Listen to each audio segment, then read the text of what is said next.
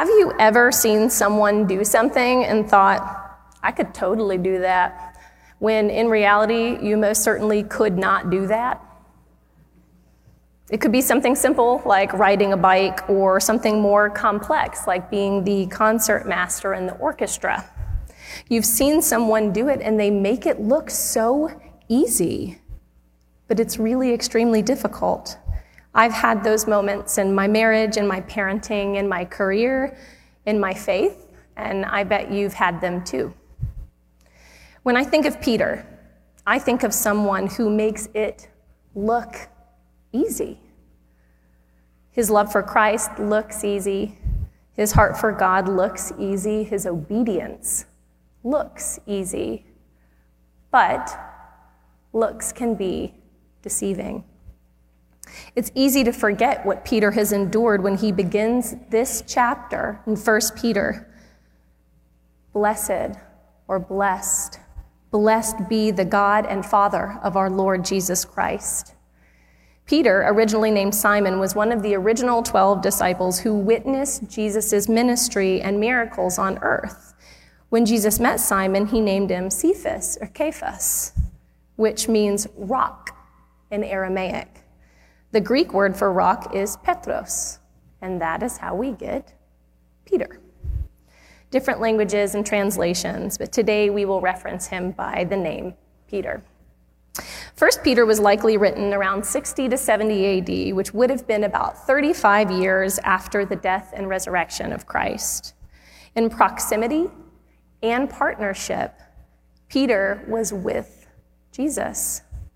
He was chosen, he was called, and he was faithful. Peter was present for Jesus' miracles and his healings, and Jesus healed his mother-in-law. That's one that he got to be present for. He traveled with Jesus. He protected Jesus. He witnessed the transfiguration. When Christ walked on water, who got out of the boat and walked to him? Peter, even if only for a few moments.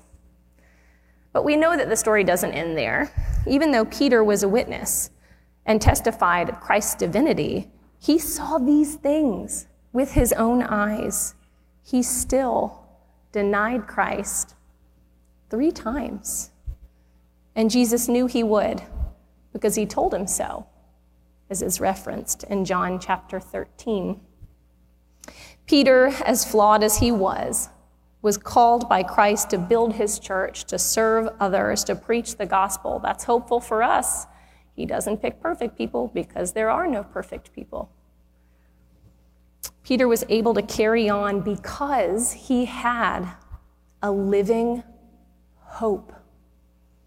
Peter was able to carry on because he didn't rely only on what his eyes had seen, but what his heart had experienced.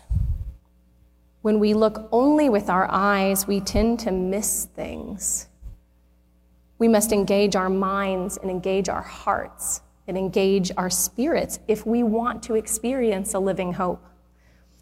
So Christians during this time were experiencing persecution. Peter's own friend, James, the son of Zebedee, was beheaded for preaching Christ's teachings.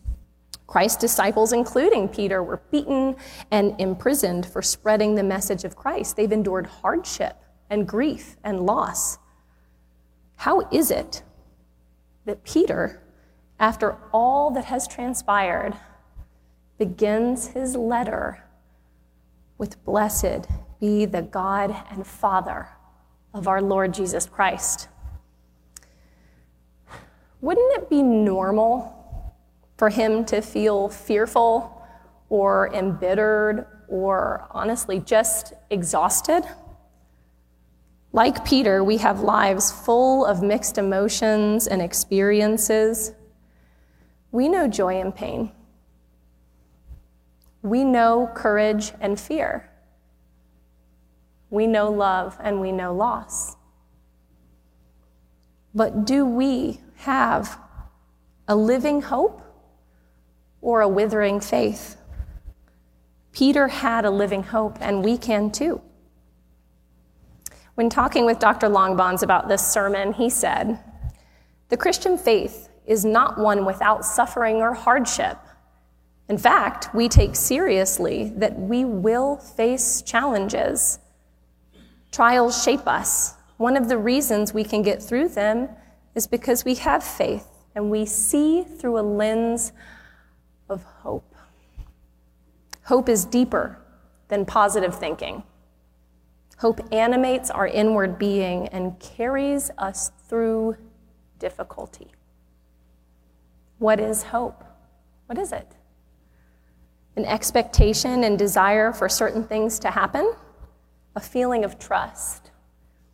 The Christian hope is a confident expectation that God is faithful and will finish what he has begun.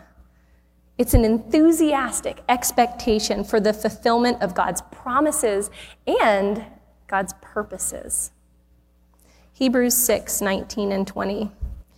We have this hope, a sure and steadfast anchor of the soul, a hope that enters the inner shrine behind the curtain, where Jesus, a forerunner on our behalf, has entered, having become a high priest forever. Peter has been preaching of Jesus Christ being the forerunner, the high priest, and the living hope. And he is writing this letter as a source of encouragement for the early churches, because it was hard out there. There's been rapid expansion of the early church in Asia Minor, and Peter is speaking to these Gentile Christians about being a community, about their mission, and about their suffering, because these were very real issues that these groups were facing. He speaks of their suffering and the genuineness of their faith. Their suffering and the genuineness of their faith. Genuine, authentic, real, actual, true, genuine. Suffering can produce a few reactions in our relationships with God, one of which is to pull away, and the other is to draw nearer. And honestly, pulling away makes sense. I absolutely understand why, when we face hardship and grief and loss, we can have the urge to pull away. Maybe we have thoughts like, God could have prevented this, God could have changed this, God could have stopped this. That's hard. And because we did not receive the outcome that we wanted, we think, why?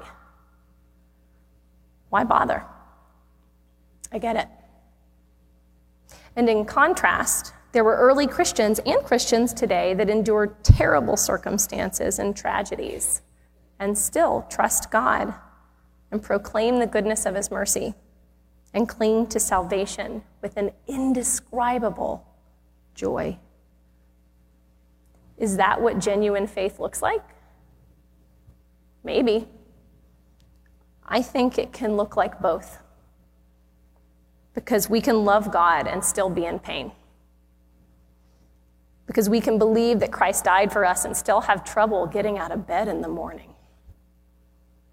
Maybe it's less important for us to decide which one we currently are, the one pulling away or drawing near, and instead begin viewing our lives right now, today, through the lens of a living hope. Peter goes on to tell the Gentile Christians he's writing to, knowing that they have experienced trials, suffering, and persecution, that a living hope comes from God's mercy. It comes from God's mercy through the resurrection of Jesus from the dead. Christ triumphed the cross over death and over evil, and we have the gift of partaking in an inheritance that cannot and will not perish or fade.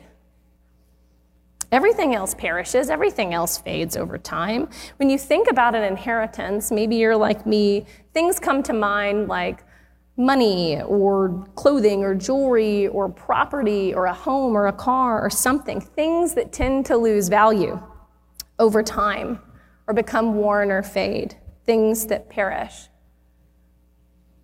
But our inheritance,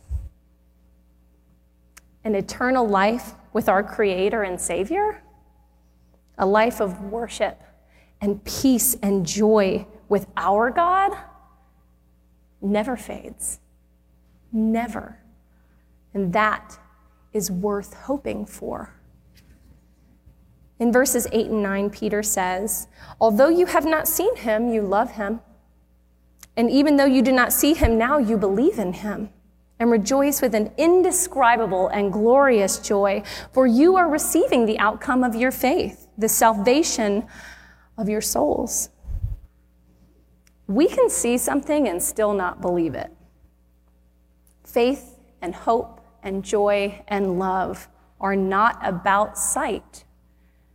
They're matters of the heart. That is where they live. And that is where they are tested.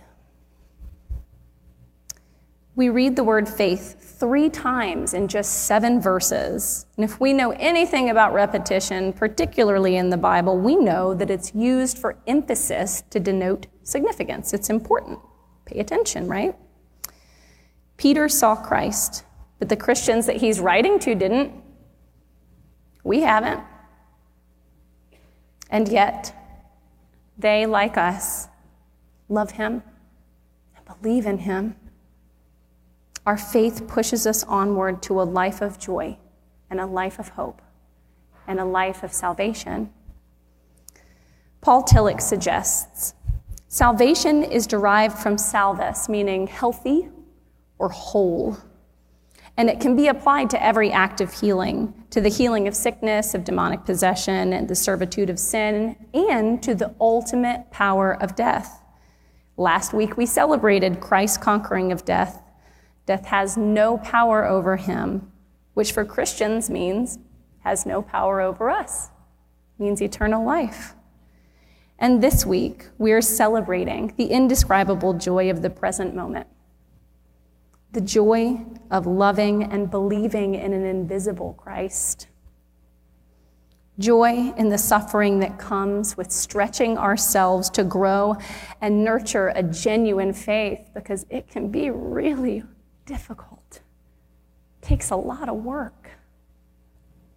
And finally, we celebrate the gift of a living hope, an anchor of our soul, a true and deep faith that has changed us and is still changing us, and if it hasn't yet, it will, so that we can experience a life of wholeness and joy and hope and peace with our God. God bless you.